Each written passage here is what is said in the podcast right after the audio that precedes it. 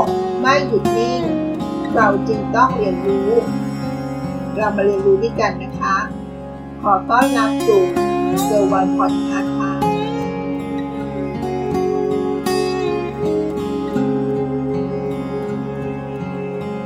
การจดจำสิ่งต่างๆ ที่ดีเราสามารถทำได้อย่างไร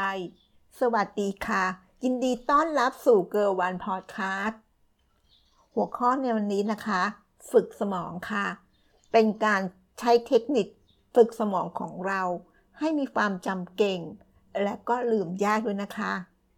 ปกติแล้วสมองของเรามันก็จะจำเราได้เพียงแค่ช่วงระยะเวลาหนึ่งใช่ไหมคะ หรือบางทีสิ่งที่เราอยากจำมันก็ดันลืมซะอีกทำยังไงล่ะ ให้เราสามารถจดจำได้เก่งขึ้น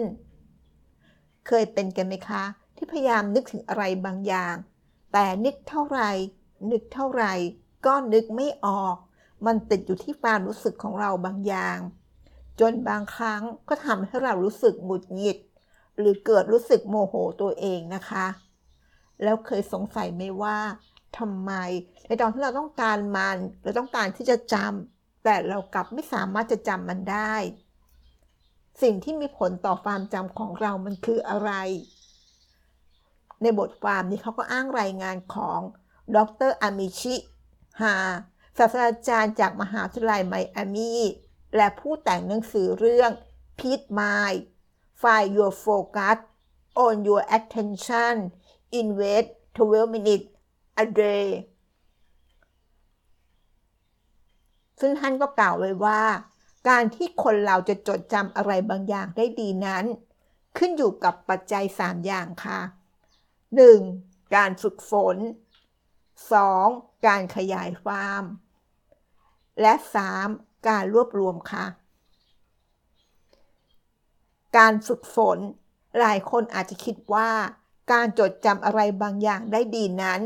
ขึ้นอยู่กับความสามารถในการจดจำของแต่ละคน แต่ในความเป็นจริงแล้ว การที่เราจะจดจำอะไรได้ดีนั้น เป็นเรื่องที่เกี่ยวกับความสนใจ หรือการโฟกัสที่เรามีต่อ สิ่งสิ่งหนึ่งเสียมากกว่าค่ะ ดังนั้นการฝึกฝนที่ว่านี้ จึงหมายถึงการที่เราพยายามนึกถึงความสนใจที่เรามีต่อสิ่งหนึ่งสิ่งใดนะคะ แล้วพยายามดึงข้อมูลที่เกี่ยวข้องกับสิ่งที่เราสนใจนั้นออกมา คล้ายๆกับเวลาตอนที่เราเป็นเด็กๆค่ะ ที่เปิดดูรูปภาพ แล้วให้เราทายว่า สิ่งที่อยู่ในรูปภาพมันคืออะไรนั่นเองค่ะ 2. การขยายความ หากเราอยากจดจำอะไรใหม่ๆ ได้มากขึ้น ให้เราลองนำประสบการณ์ หรือนำความรู้เดิมของเราที่มีอยู่ ไปเชื่อมต่อกับความสนใจที่เรามีต่อสิ่งใหม่ๆ การทำลักษณะแบบนี้ นอกจากช่วยทำให้เราจดจำสิ่งใหม่ ๆ ได้แล้ว ยังช่วยให้เราสามารถจดจำได้ดียิ่งขึ้นด้วยนะคะ ตัวอย่างเช่น สมมุติ พื่อนบอกให้เรานึกถึงภาพปลาหมึก ทีนี้เพื่อนก็บอกเราต่ออีกว่า รู้ไหมว่าปลาหมึกนั้น มีหัวใจทั้งหมด 3 ดวง ตอนนี้เมื่อเราได้ฟังเราก็จะรู้แล้วใช่ไหมคะ แต่ก่อนหน้านี้เราอาจจะไม่รู้มาก่อน กระบวนการตรงนี้แหละค่ะ ที่เกิดขึ้นในตอนนี้ การที่เรากำลังนำความรู้ที่เรามีอยู่ เป็นความรู้เดิม มาเชื่อมต่อกับความสนใจต่อสิ่งใหม่ อาจทำให้เราได้จดจำสิ่งใหม่ๆ ได้โดยไม่รู้ตัวนะคะ อย่างตอนที่เพื่อนมาเสริมเราว่า ไอ้ปลาหมึกเนี่ย มีหัวใจสามดวง ต่อไปเวลาเราดูสารคดี หรือบังเอิญเห็นปลาหมึกที่ไหนสักแห่ง เราก็อาจจะนึกถึงคำของเพื่อน หรือคนข้างๆที่บอกเราว่า รู้ไหมว่าจริงๆ แล้วปลาหมึกนั้นมีหัวใจถึงสามดวงเลยนะ และข้อสุดท้ายนะคะ ข้อ 3 การรวบรวม หากเราอยากปรับเปลี่ยนความทรงจำระยะสั้น ให้กลายเป็นความทรงจำระยะยาว สิ่งที่ต้องทำก็คือ การพยายามนึกซ้ำๆทำซ้ำๆหลาย ๆ ครั้งนะคะ โดยโฟกัสที่กิจกรรมเหล่านั้น เพื่อให้เราสามารถจดจำได้แม่นมากขึ้น ทีนี้เมื่อพูดถึงเรื่องความสนใจ ก็จะมีส่วนช่วยให้เราสามารถจดจำได้ดีขึ้น หลายคนอาจจะคิดว่า เราต้องโฟกัสกับสิ่งสิ่งหนึ่งมาก ๆ เพื่อเพิ่มประสิทธิภาพในการจดจำแต่รู้ไหมว่าความเป็นจริงแล้ว การที่เราปล่อยวาง หรือการที่ปล่อยให้สมองของเราว่าง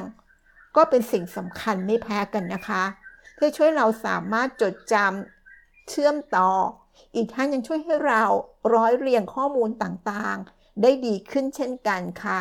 อย่างช่วงเวลาที่เรากำลังอาบน้ำเรามาจะได้ไอเดียเด็ดๆขึ้นมา แม้แต่ CEO ของเทสลาอย่างอีลอน มัสเอง เขาก็ยอมรับนะคะว่าเขามักได้ไอเดียดีๆ ในช่วงที่เขาอาบน้ำค่ะ